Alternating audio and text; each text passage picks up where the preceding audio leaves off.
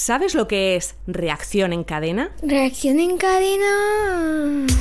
Pues una reacción en cadena es cuando un suceso eh, ocurre en un sitio y en un momento determinado y rápidamente se desencadena en otros sitios con otras personas. Mi amiga Mari Carmen se está haciendo la cirugía estética, que a lo mejor no es verdad, pero yo mm, se lo digo a una amiga, la amiga se lo cree y se lo dice a otra, y esta a otra, a otra, a otra, eso es una reacción en cadena.